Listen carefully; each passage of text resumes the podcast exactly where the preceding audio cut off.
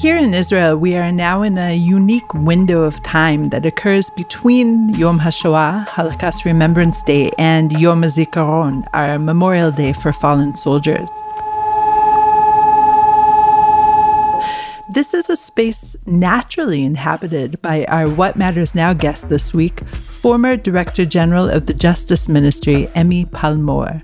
She's a specialist in international human rights and government policy. She's the daughter of Holocaust survivors, and when not lecturing at law schools and leadership programs throughout the country, or concentrating on her part time work on the Facebook Oversight Board, she is also the volunteer head of Natal, an apolitical nonprofit organization that specializes in the field of war and terror related trauma.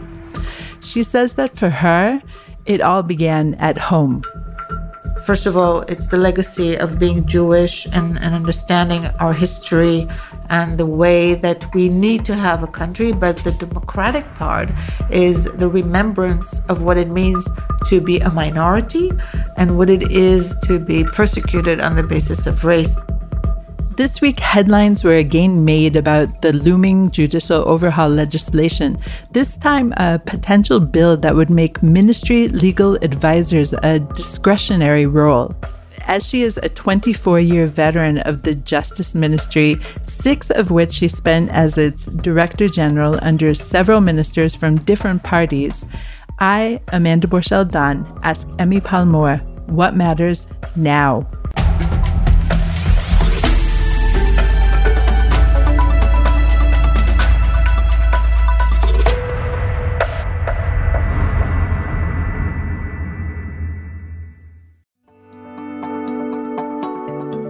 Technion Israel Institute of Technology is where some of Israel's brightest minds ask the biggest question of all What if? What if they could take on the world's biggest challenges? What if they could develop life changing environmental, scientific, health, medical, and technological discoveries that will make a huge impact on Israel and the planet? But they don't just ask the question, they answer it too. They turn those ideas into reality they make them happen. To see just some of the incredible things they've achieved, get the Technion Booklet of Wonders at ats.org slash wonders. We hope it inspires you to give them your support so they can keep doing what they do best. The American Technion Society. World changing discoveries by Israel's brightest minds, made possible by you.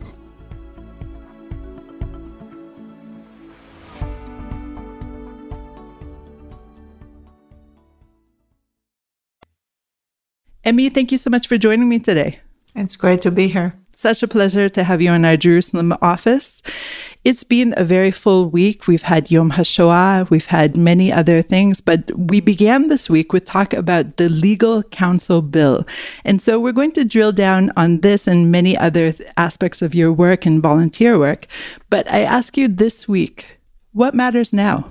Actually, I think we cannot ignore the fact that we had uh, the Holocaust Remembrance Day this week, and next week we have Independence Day and uh, the Memorial Day for soldiers and victims of terror, because everything that we're dealing with is dealing with the basics of the existence of Israel as the Jewish and democratic state that it is, and that it is supposed to continue to be. And I think that the big picture has a lot to do with really the the analysis of what a democracy means. I think that it's interesting that a nation is looking again, trying to ask the big questions again after 75 years of existence without a constitution. People in Israel like to say all, all, the time, you know, we have an elephant in the room. Well, I'm not sure it's an elephant in the room. I think it's, you know, it's it's a big, big, big writing on all our walls we have a very special political culture, definitely for the past five years or five elections. I don't remember anymore. Who, who remembers? Nobody remembers. It's anymore. almost the same thing. Yeah, actually. I was. Look, I was a civil servant uh, since 1997. I was a prosecutor uh, at the Supreme Court and in the criminal division. Uh, I was the director of the Department of Pardons since the year 2000. I worked for 14 years with every minister of justice And then I became the Director General of the Ministry of Justice in 2014, and I lasted for almost six years, which is something that you cannot even, you know, dream about under nowadays. many different political parties. Yes, yes, yes, yes. You know, I'm like the civil servant who proved that it's possible to be a Director General both with a, a minister like Tzipi Livni, who came from one party, which was at the time center left wing. No, it was center. You know, nowadays everything became left. Everything that is not Likud of Netanyahu is left wing.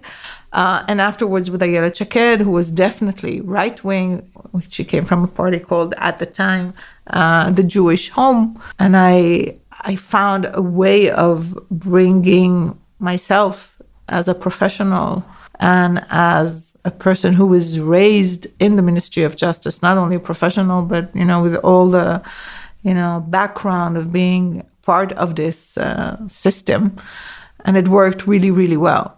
But we cannot remember that anymore, and we cannot remember anymore that professionalism in the government is the important thing because everything our politicians want is, you know, to advance programs, ideas, agendas that are about, you know, the infrastructure of ruling and, and, and having this country going forward. Let's drill down a little bit into the buzz of the week, which is, of course, the legal counsel bill. Yeah. Now, it seems to me, uh, I'm not a lawyer, or and I wasn't 24 years in the justice ministry like you, but the legal counsel is a way of having checks and balances within Absolutely. each ministry. And so the proposal is, as I understand it, that each minister will be able to hire in a discretionary kind of way his own legal counsel and it could be from somebody who is not from the public sector Absolutely. it can be a private yeah. uh, lawyer and fire this person yeah. at the same time yeah. so tell me how it is now essentially there is a term in the Israeli government which is called positions of trust. These are few positions that the politicians have the right to bring their own people because that's the logical thing to do. This is our system. We have a professional, we have to say that as opposed to the US, for example, we have a professional civil service. People serve for 20, 30, 40 years. Of course, not in the same position, but moving around. And there are few positions of trust, which is positions that the minister is allowed to bring first of all, the people in his own cabinet, and then the director general. This is why electing me at the time was very rare because usually it's a political person who is the director general. And definitely, definitely, the legal the legal advisor is not supposed to be a position of trust, and this is part of the change that this bill wants to create. And I think that it's a it's it's a miserable bill. Really, I usually I don't speak in such a in such a way because it really has to do with a number of legal advisors that I know personally who are stuck in their positions for many many years and are you know just like you have all kind of people when you when you employ a lot of people who are not the best who are sometimes uh, very conservative uh, or people who are ineffective. You know, you ask them to do something and they never do it, or they're, you know, they have like a certain aggressiveness in their bureaucracy, you know, essentially. Yeah, yeah, yeah, yeah, yeah. And because of that, and because of the bad experience of a few politicians from the Likud, who was ruling, you know, Israel for the past, you know, 20 years back and forth, so they had a lot of experience with these people.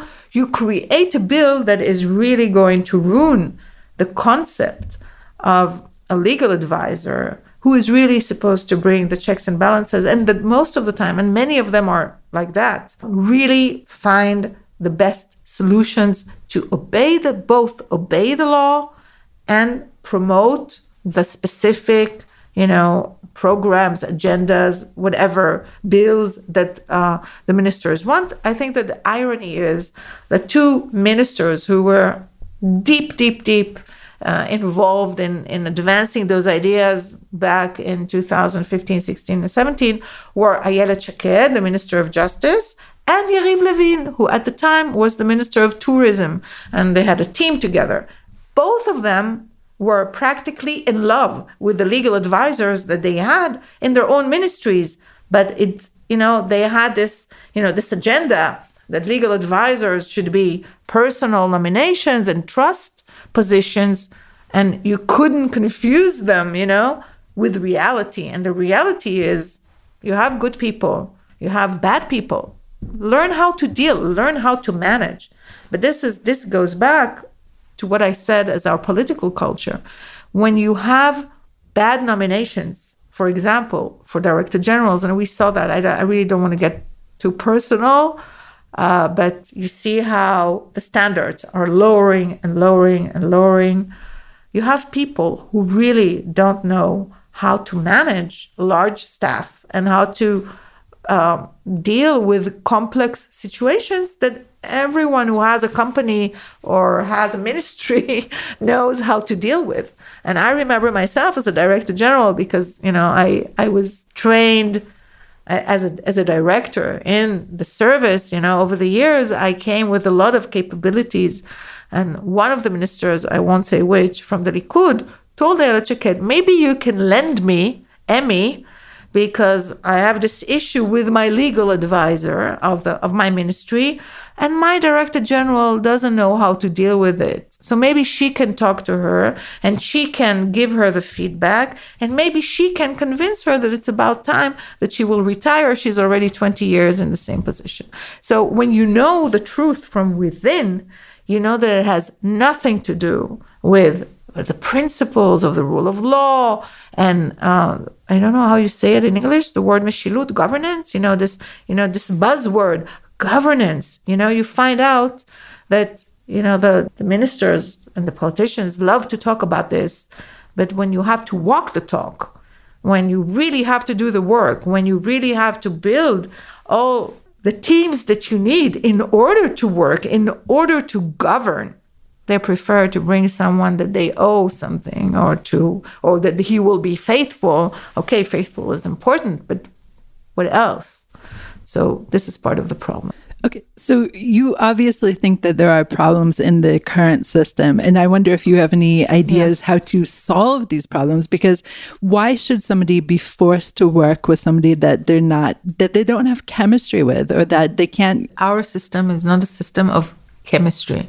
It's a system, first of all, I mean, these are huge questions and I can talk about it, but it's really boring to people who don't understand how the civil service works. I think we have a very, very big problem of supervision, of training, of um, setting standards, of giving feedback, of really, I mean, I call that management and management is much more than just you know hiring people firing people uh, you know setting the programs for the ministry for the next five years and so forth. It's super important but really it has to do with the fact that you know when you don't do those things uh, you have an inefficient system.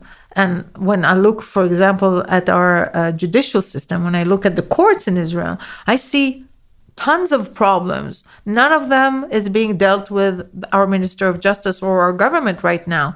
The system is inefficient. Nobody really supervises. Nobody really asks the basic question of how long does it take to, you know, have your case in the lower magistrate courts.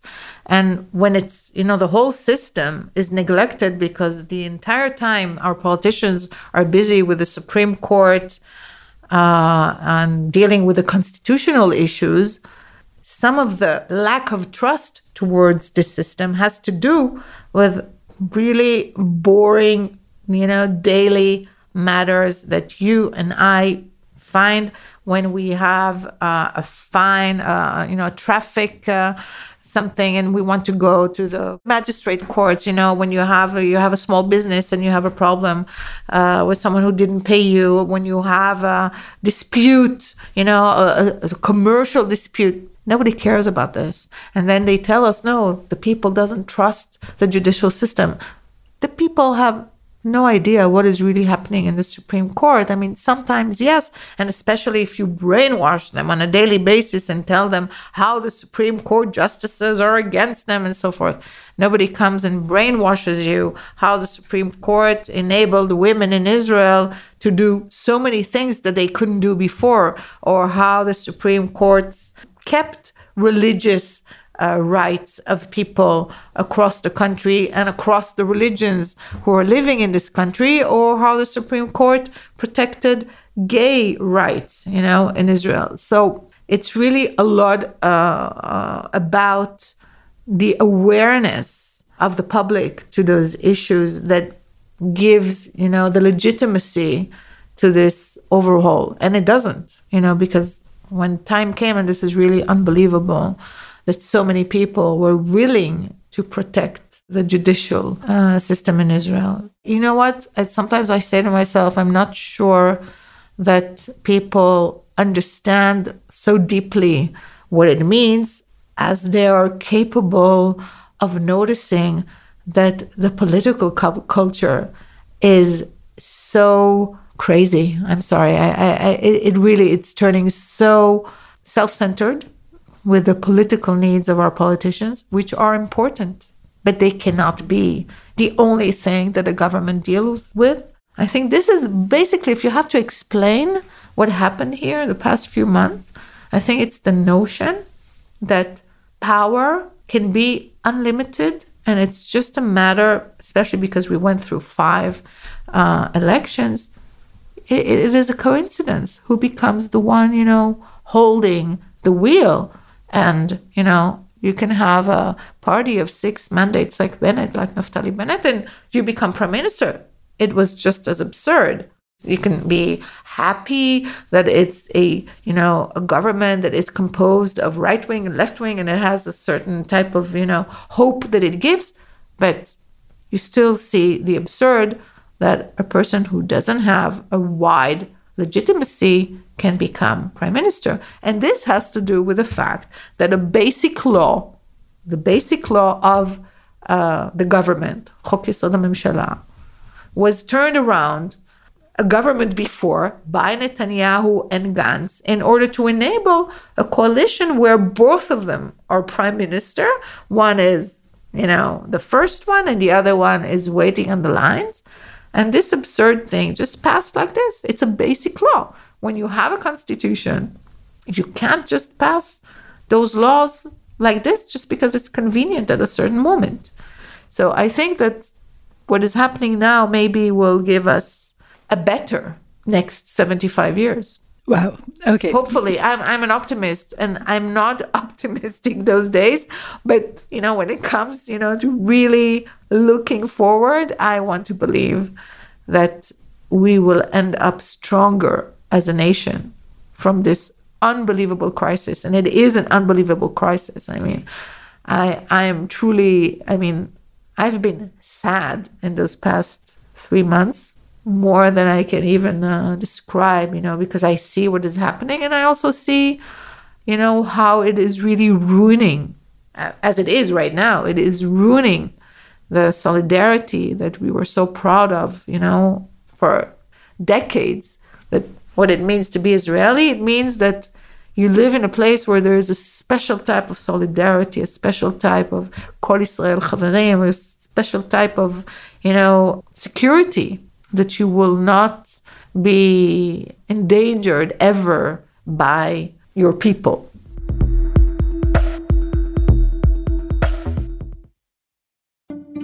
You're listening to this podcast, so I know you care about the war in Israel right now. And you've been reading the headlines massacre in Gaza, genocide perpetrated by Hamas. No, by Israel. But if you've been listening to this podcast long enough, you know one thing this stuff seems complicated. And honestly, no one can really just pick a side or decide an opinion without really learning, without really knowing what you're talking about. And that's where this podcast comes in. Check out Unpacking Israeli History, now in its sixth season. They have episodes with topics ranging from what is Hamas anyway, to whether Israel should ransom captured soldiers, and the history of Israel and its disengagement from Gaza in 2005. Unpacking Israeli history cuts through the noise and helps you understand Israel's present through understanding Israel's history. So, educate yourself. Learn the history behind the headlines. Find Unpacking Israeli History wherever you listen to your podcasts.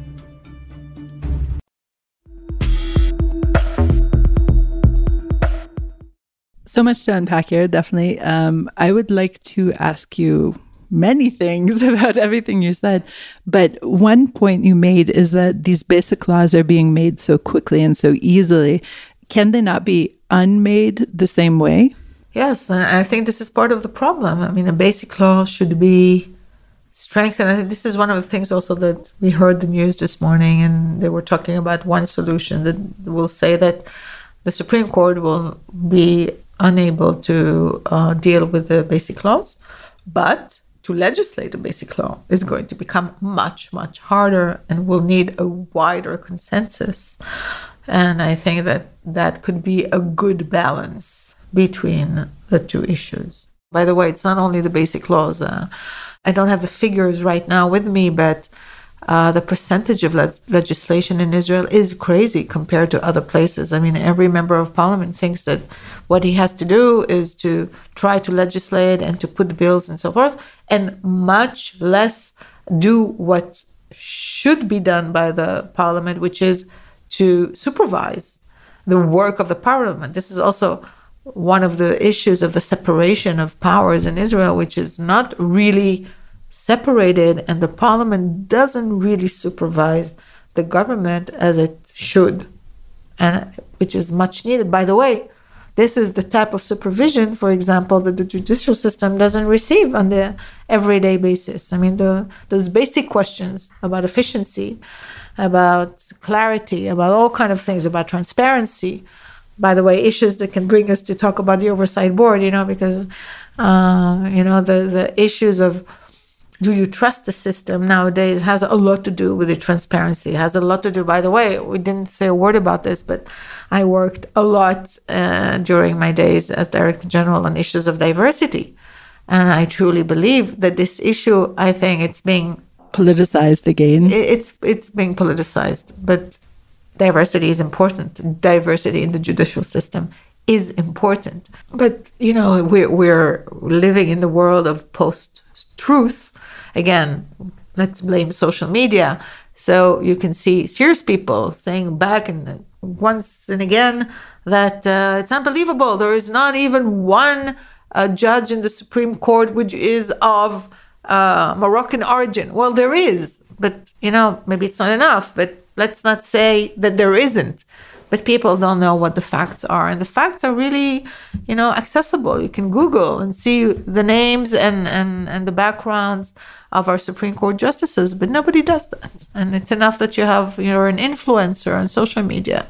You can say whatever you want. Nobody really does the fact checking except you. But before we no, turn to that, me. I just want to yeah. uh, make sure I, I, summarize very quickly yeah. some of the points that you raised. It sounds like you're saying that the system, the judicial system, and and the justice ministry, and all other bureaucracies in terms of their legal advisors, it is not a perfect system. It needs a yeah. lot of work in terms of training and oversight and and management, essentially. And the ministers, uh, in general, are tending to hope at least to surround themselves with yes men, which as right. politicians they often do anyway, and that they too don't have the managerial skills to continue uh, yeah. with uh, putting forth a professional program in order to actually make our bureaucracy work. So that's that's one yeah. subject. Now let's turn to Facebook or Meta, I guess yeah, as they're calling themselves now, the Facebook Oversight Board. You are one of 22 now. We started 20 and uh, one of our co-chairs stepped down and we just nominated three new members maybe we're 23 already i'm, I'm not right. sure and i think the yeah. goal is 26 if i'm not mistaken yeah. right and you just started a second term on this right. uh, oversight board uh, first of all how did you get involved in this and I, you have no social media footprint yourself right. As far as i could see I was approached. Uh, I left the ministry in 2019, and in January 2020, I was approached uh, by people of Meta Israel and asked if I'm willing to consider this. I had no idea, and I, I, I had no idea what the oversight board is supposed to be, or in spite of the fact that it was already, you know, talked about, and, and Meta did uh, a long way in trying to, you know, to do some kind of uh, consulting around the world about creating this board. So it was a complete surprise on one hand. Uh, but the more I learned about the board, the more I saw that I, I, know it sounds naive, but I saw it as a continuation of my work as a civil servant.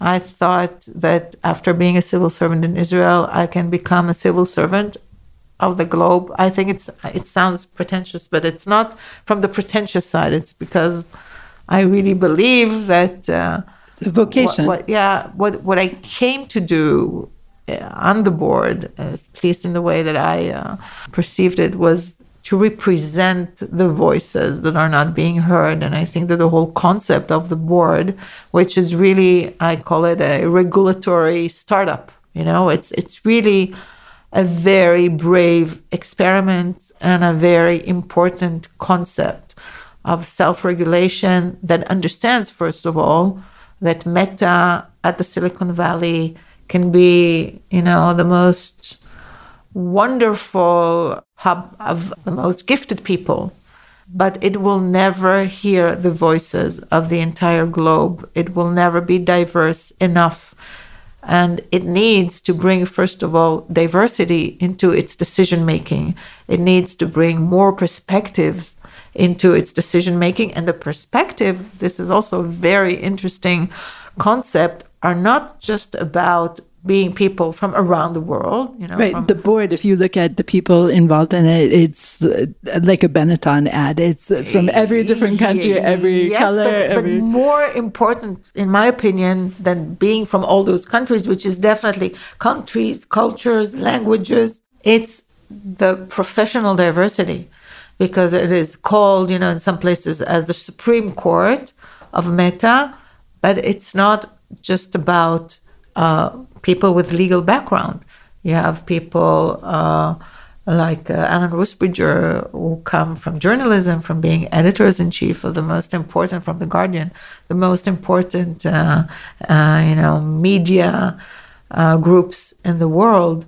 Uh, people who come from NGOs, people like Nighat Dad from Pakistan, and like Julie Owono uh, from Cameroon and France. They bring it. I, I, remember myself at the beginning, or or people who come, you know, from different systems. It's it's okay, people who come from a technological background. Um, different religions, different, different religions, gender, different absolutely, ages. it's really, really, really interesting to see that when we discuss all types of issues, the way that a person who is an activist talks about it, or a person who was a federal judge in the US, like one of our co-chairs, uh, talks about it, it's it's really it's different.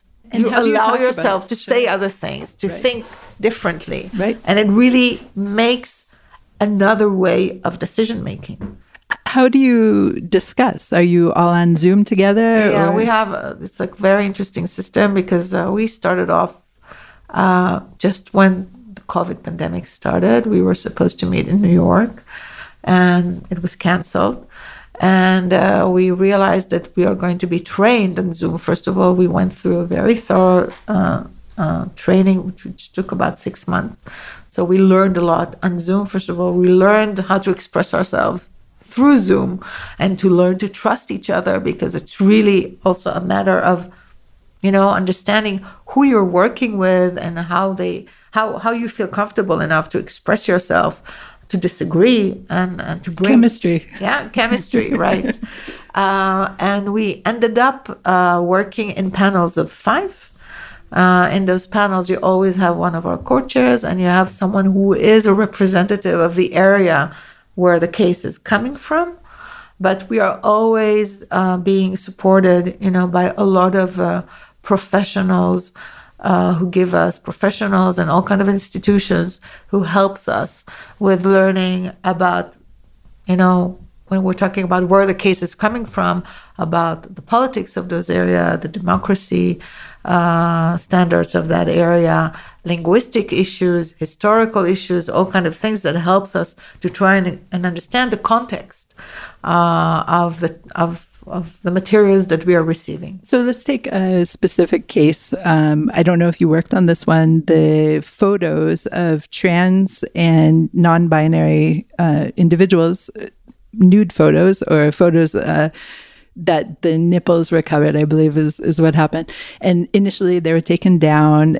because of I think uh, the idea that this this this couple was crowdfunding to have top surgery, in which uh, trans people have in order to feel more comfortable in their skin. In any case, and so it was taken down because it was uh, under the category of, I believe, uh, sex work uh, initially. But this case came to the oversight board. Did you work on this case? We're never supposed to say if we Ah, worked. okay, so case. this so in this case, uh, who would have been brought in to give advice? First of all, I think that one of the most important things we, we'd like the public to know that there is a public comment process. First of all, when we choose a case, we publish the case on social media and also on our website, and we invite the public to give comments, to give perspectives. And it's very interesting. Sometimes it's you know private people sometimes it's ngos it's all kind of people who do advocacy to those issues and they bring a lot of knowledge another thing that we do we have meetings with stakeholders around all kind of issues when we're trying to learn more and the last thing is what i started with before which is um, receiving all kind of materials that we are gathering from all types of institutions that we're working with in order to understand the background, the history, the terms. Uh, So briefs are prepared for you, Yes, essentially. Yes, yes, yes. But a lot of professional work is being given. I mean, the administration of the oversight board. Sometimes people don't know how to conceive what is that board. It is a separate company that has a lot of staff that helps us with all kind of issues. Uh, And it, while it was found, founded and funded by Meta, of course, Yes, it- it's a blind trust, correct? Yeah, right. It's a trust. Uh, there was an initial trust that started the work was 130 million dollars. Uh, the trust was renewed. I mean, there was another um um, amount, very um, large amount of money that was given to the board last summer. Uh, it is ruled by a group of trustees, and we have a charter. It's it's very uh, built in a way that Transparent. it's transparent and also we have our independence it's important to say that to the best of my knowledge all of us are working uh, in other wo- uh, uh, it's it's a part-time uh, occupation we don't depend on the board as uh, for our livelihoods i mean we get paid but Sure, your not- time is important, Yeah. and it's it sounds Yeah. like it's a, at least fifteen hours a week. As, yes, as, yes, yes, yes. It is Sure. supposed to be 15 hours a week. Sometimes we work on PAOs and it's more complex and we need to put more time. But uh, basically, uh, it is a place that ensures our independence. And I must say about myself, coming after 24 years working as a civil servant, I don't remember myself as free to criticize, to say what I think, uh, to be interviewed about my criticism in Israel, for example, uh, as I felt ever since I'm on the board. So we're both trying to be transparent. We're trying to um, express our independence in every possible way. And you can tell if you follow closely that many of our decisions and recommendations are not convenient to Meta. And they pose a lot of difficulties in terms of implementation, in terms of investment that they have to do in order to implement uh, what we're doing. Because we also have the privilege of asking Meta questions and receiving or not receiving answers and being transparent to the public whether Meta answered our questions. It was very uh, important, for example, on the Trump decision, which Yes. was one of the first decisions. Right, let's And- talk about this. Yeah, yeah, Uh, and we were very transparent about the questions we asked, the ones that were answered and the ones that were not. And if you do, you know, the follow up on those issues, you understand how this is supposed to really change Meta. And I think that it does change it for the better. So the Trump uh, case we're talking about is, of course, uh, from my understanding, after the January 6 riots, uh, Trump was barred from Facebook, also from Twitter. He, of course, Yes. uh, went back to Twitter earlier, but uh, he was barred from Facebook. And Where does the board play a role here? Look, this was a very interesting case. First of all, it happened really quickly. I mean, we just started working and it came up.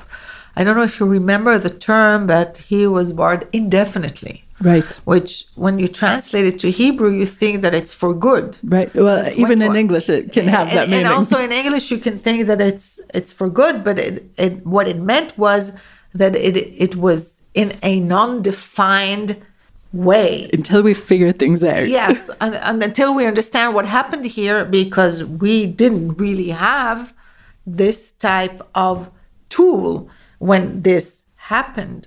And first of all, what was very unusual about this case that it wasn't about a user that is appealing. Usually, we receive cases only if a user is appealing. It was something that Facebook sent us and asked our guidance.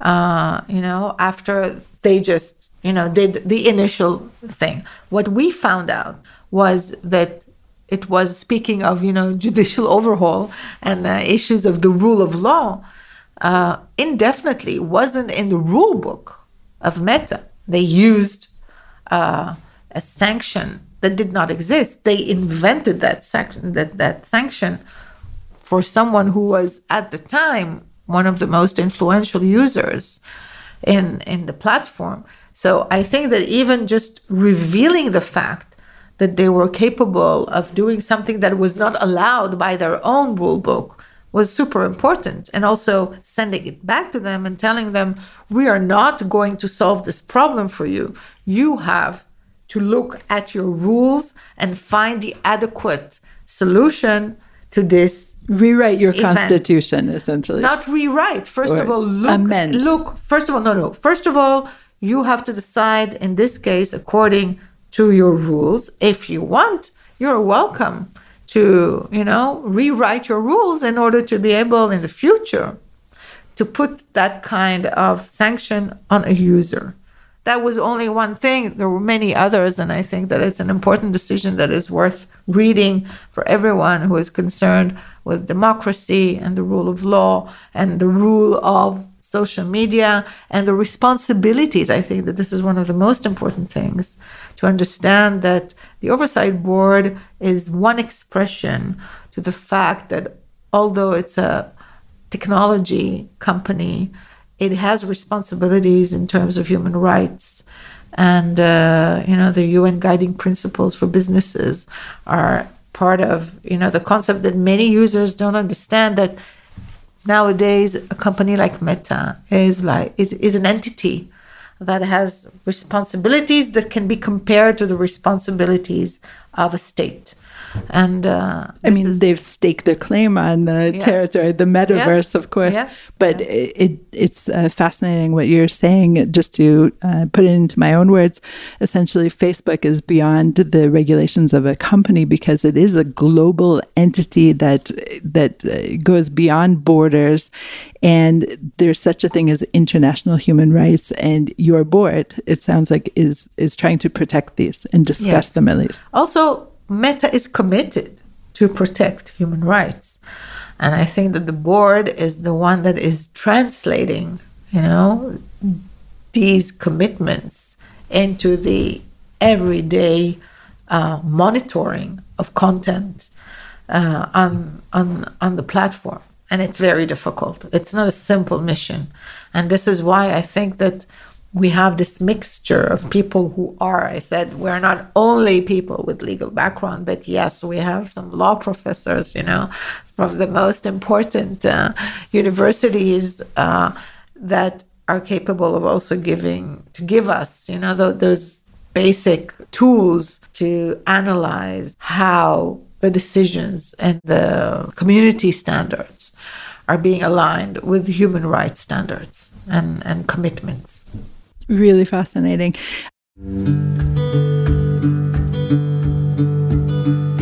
Do you appreciate Times of Israel podcasts and our truly independent journalism that's committed to democratic principles?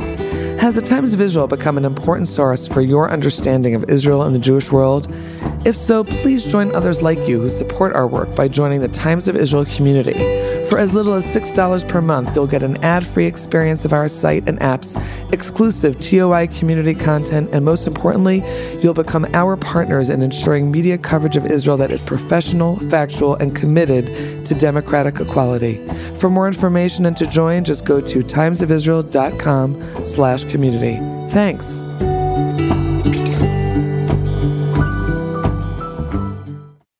I'm keeping you for way too long, but before we end, I would like to touch on at least uh, Yom HaShoah, the Holocaust Remembrance Day, and upcoming Yom HaZikaron, our Memorial Day. Your name, in fact, is a testament to Right. to your heritage. Can you tell our listeners why? Yes, I am. Uh, I think a typical second generation. Both my parents went through the Holocaust. My fa- my mother was in a concentration camp in Ukraine called Transnistria. Uh, my father was in another part of Romania who was just, you know, he was just being persecuted and running away from one place to another, and he was not transported. And my name is actually my they are the initials of the names of my grandmother and great grandmother Esther and Machle, which is Michal. So they took E from Esther and me from Michal and Emi, and I'm 56 years old, and I'm I think that ever since I'm three years old, I'm explaining to the world what this name means. It's not Amy. People, you know, sometimes think that I'm American and it's Amy uh, or Emilia or something. It's Emmy like the prize, and and it's also uh, after my uh, grandmother's. How has this heritage influenced your work? Everything in my work, I think, is influenced by that. Also, my parents were persecuted after they came back. They were persecuted by the communist uh, regime in Romania. And I think that my notion at home of what it is uh, to be in Israel means that, first of all, it's the legacy of being Jewish and, and understanding our history and the way that we need to have a country. But the democratic part is the remembrance of what it means to be a minority and what it is to be persecuted on the basis of race. And many of my work that had to do with the eradication of racism and the protection of rights of minorities and the advancement of minorities, for example, within the government, uh, has to do with me looking at my parents and knowing what it means. My father was thrown from university uh, for being a Zionist, for being Jewish, and for being a Zionist, you know, in the 1950s in Romania. Um, and uh, they've experienced anti Semitism in so many ways. And I can also tell my father was a diplomat, so I traveled with him around the world. And I had my own experiences of anti Semitism as a child. I always called that positive anti-Semitism in terms that I was receiving many compliments that I don't look Jewish, I don't act Jewish, and so forth. You know, it takes you a while to understand as a child that this is not really a compliment. So I have this awareness, uh, really from from the very basic. Uh, uh, everyday life of my parents and my childhood and the way I was raised. Before we turn to Yom HaZikaron, just Yeah. briefly tell us about the Palmor report, which ties Uh, in the here. Palmor report is a report that was uh, given to the government after uh, the protests of the Ethiopian community in Israel that dealt with uh, policing, that dealt with all types of um, discrimination, and with a demand to uh, try to find out whether there is institutional racism against Israelis of Ethiopian descent. It was an ultra sensitive issue. It was very difficult to decide to establish that uh, committee, and I'm very proud of that report.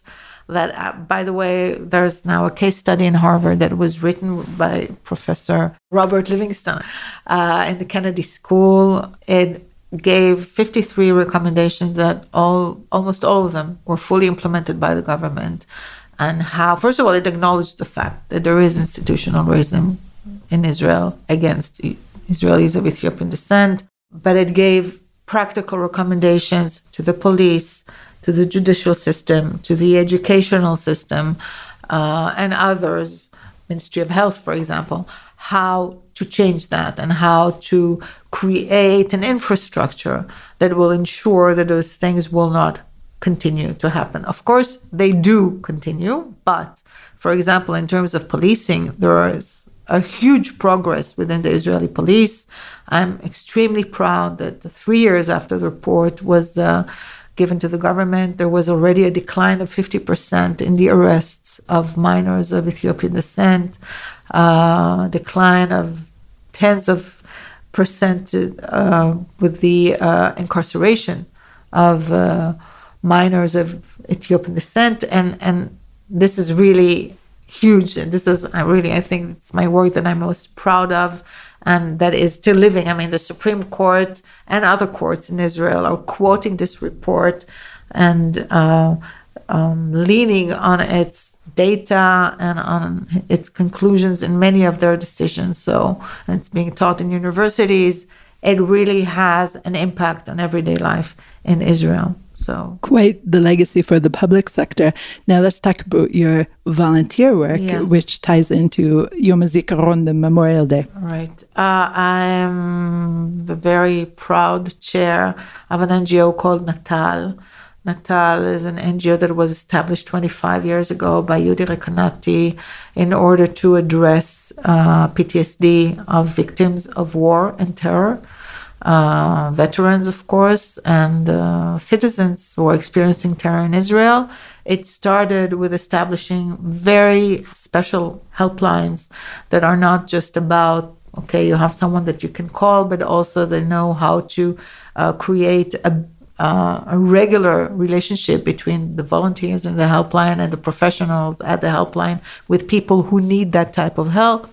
It gives clinical help uh, for free to people who need it. And many, many years before the Ministry of Defense tried to improve its treatment of our veterans suffering of PTSD and not truly understanding that transparent we call it the invisible wounds you know because when somebody you know lost his hand you can tell that he lost his hand but when somebody suffers from PTSD, most of the time, and for many, many years, especially after Yom Kippur War, people were ashamed to say that they're suffering. I mean, it was just against, you know, the the macho heritage of what it means to be a soldier uh, in Israel.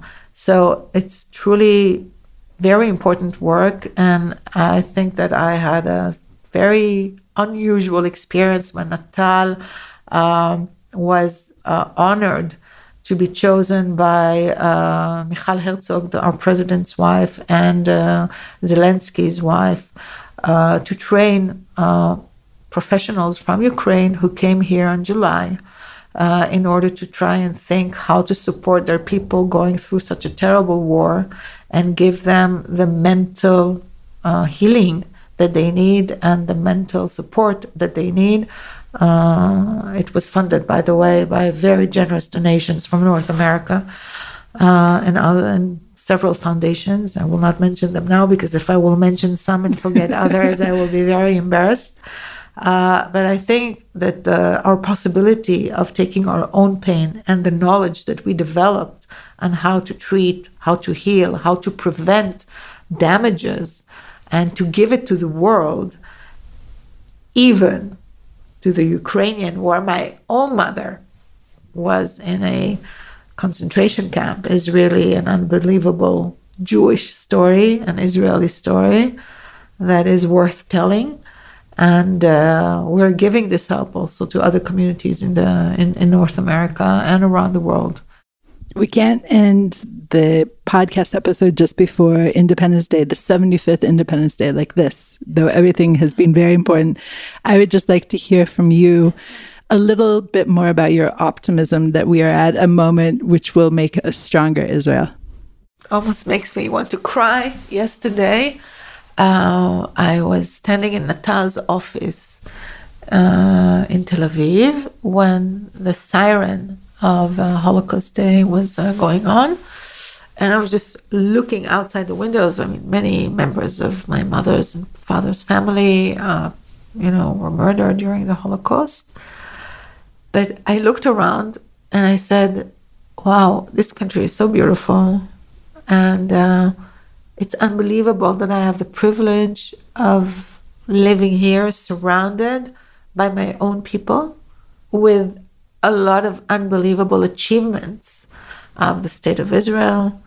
And an unbelievable security to my children that cannot even imagine. I mean, it, you know, it's within our lifetime that they have known their parent, their grandparents, who were persecuted as children, who never had not the childhood, not the adolescence, and not even the years in the university that my children are experiencing. So it's a miracle. It's a miracle. And I'm very grateful to my parents that they made that choice and arrived here. I, I would never choose any other place, you know, no matter what. And even in those days of this uh, judicial overhaul, you know, I see the flags during the protests. And I love our flag. And it really brings me a lot of pride and a lot of hope. Emi, thank you so much.